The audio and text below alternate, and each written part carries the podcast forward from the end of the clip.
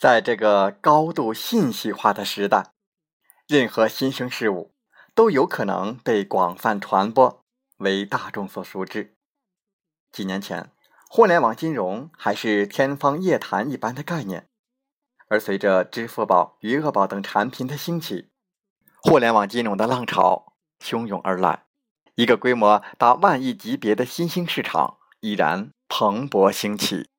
我们为大家分享的是由季海、蔡于杰编著的《互联网加大金融》，由当代世界出版社出版。本书从大金融的理念出发，不仅对众筹、P2P 网贷等互联网金融的形式进行详细的阐述，而且从移动互联网金融、大数据与金融的融合、传统银行的转型和变革等时代发展角度。讲述互联网金融的发展趋势，洞察极具价值的商业模式。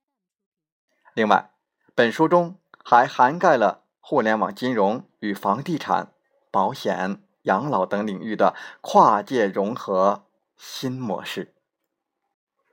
互联网加大金融，新常态下的互联网金融革命。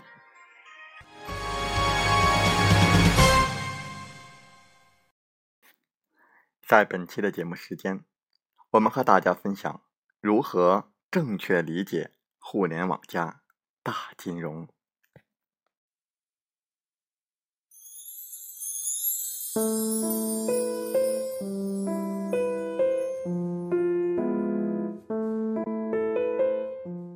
互联网加金融，从字面上看就是互联网和金融相结合，但是在组织形式上。表现为三种形式：第一种是互联网公司兼做金融；第二种是金融机构互联网化；第三种是互联网公司和金融机构合作。实际上，无论是在中国还是在西方，互联网公司做金融的体量在金融总资产体量中都只占很小的一部分。从逻辑上分析，尽管互联网技术带来的金融渠道、数据和技术上的革命，但这并不代表互联网公司在开发金融产品上具有绝对的优势。事实上，金融机构的风险甄别能力和风控能力，以及多年来取得的客户信任度和信誉度，都是互联网技术短期内无法带来的。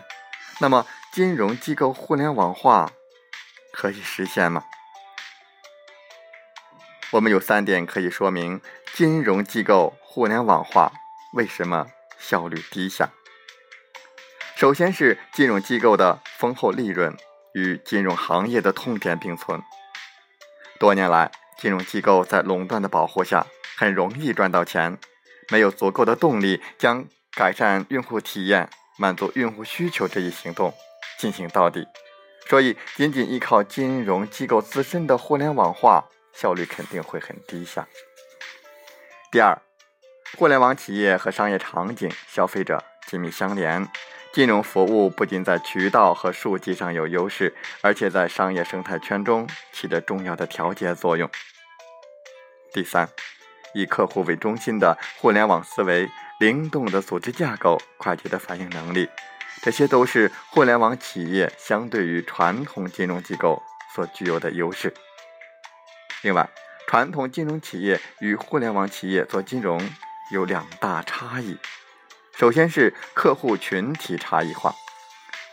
如果我们把金融消费者比作一个包含三个阶层的金字塔，上层是高端客户，包括大型企业和富裕个人。中间一层是中层客户，包括中小企业和中产个人；底层是底层客户，包括小微企业和普通个人。越靠近底层，客户的数量就越多，单位资金量会越少。如果按照传统的服务方式，性价比也就越低。据工信部和银监会的统计数据显示，中国将近百分之八十的就业机会是由百分之九十九的中小企业提供的。有一半的 GDP 也是这些中小企业贡献的，但是他们得到的信贷只占四分之一的比例。所以，高端客户享受到了传统金融提供的个性化定制服务，中层客户享受到了标准化的产品和服务，而底层客户则没有得到什么相应的服务。互联网金融在渠道触达、数据收集和分析、数据处理技术上具有成本优势，所以被传统金融企业忽视的长尾企业成为互联网企业的典型客户。互联网金融满足小微企业的资金需求，帮助小微企业构筑完善的金融运营模式。余额宝就把理财门槛从千元降低到一元，并且为客户提供全面的标准化的破碎化服务，每天通过手机提醒消费者获得多少收益。第二是，互联网和金融的优势差异化。互联网和金融各有优势。互联网公司在互联网方面有优势，而金融恰恰相反。从各自的优势出发，互联网公司可以延伸金融产品的前端渠道，成为金融产品的销售平台，还可以为金融机构提供技术支持，处理金融机构后端的数据，而金融机构负责定价、风险以及开发金融产品，这就形成了。互联网加的合作方式。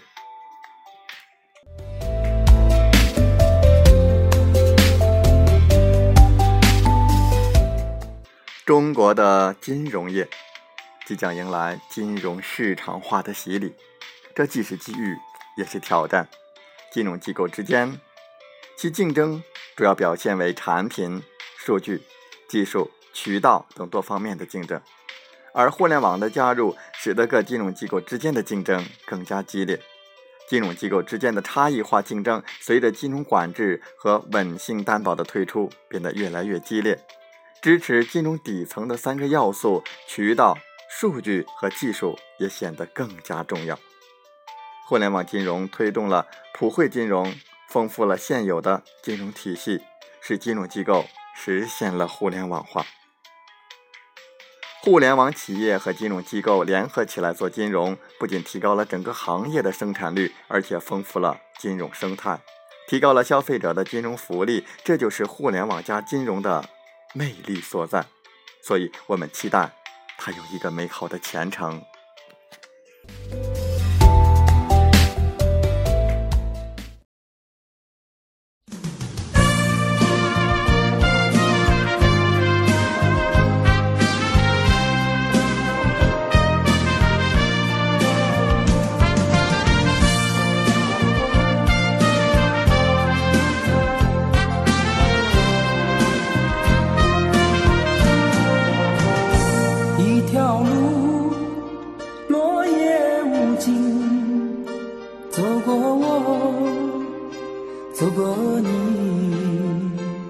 想问你的足迹，山无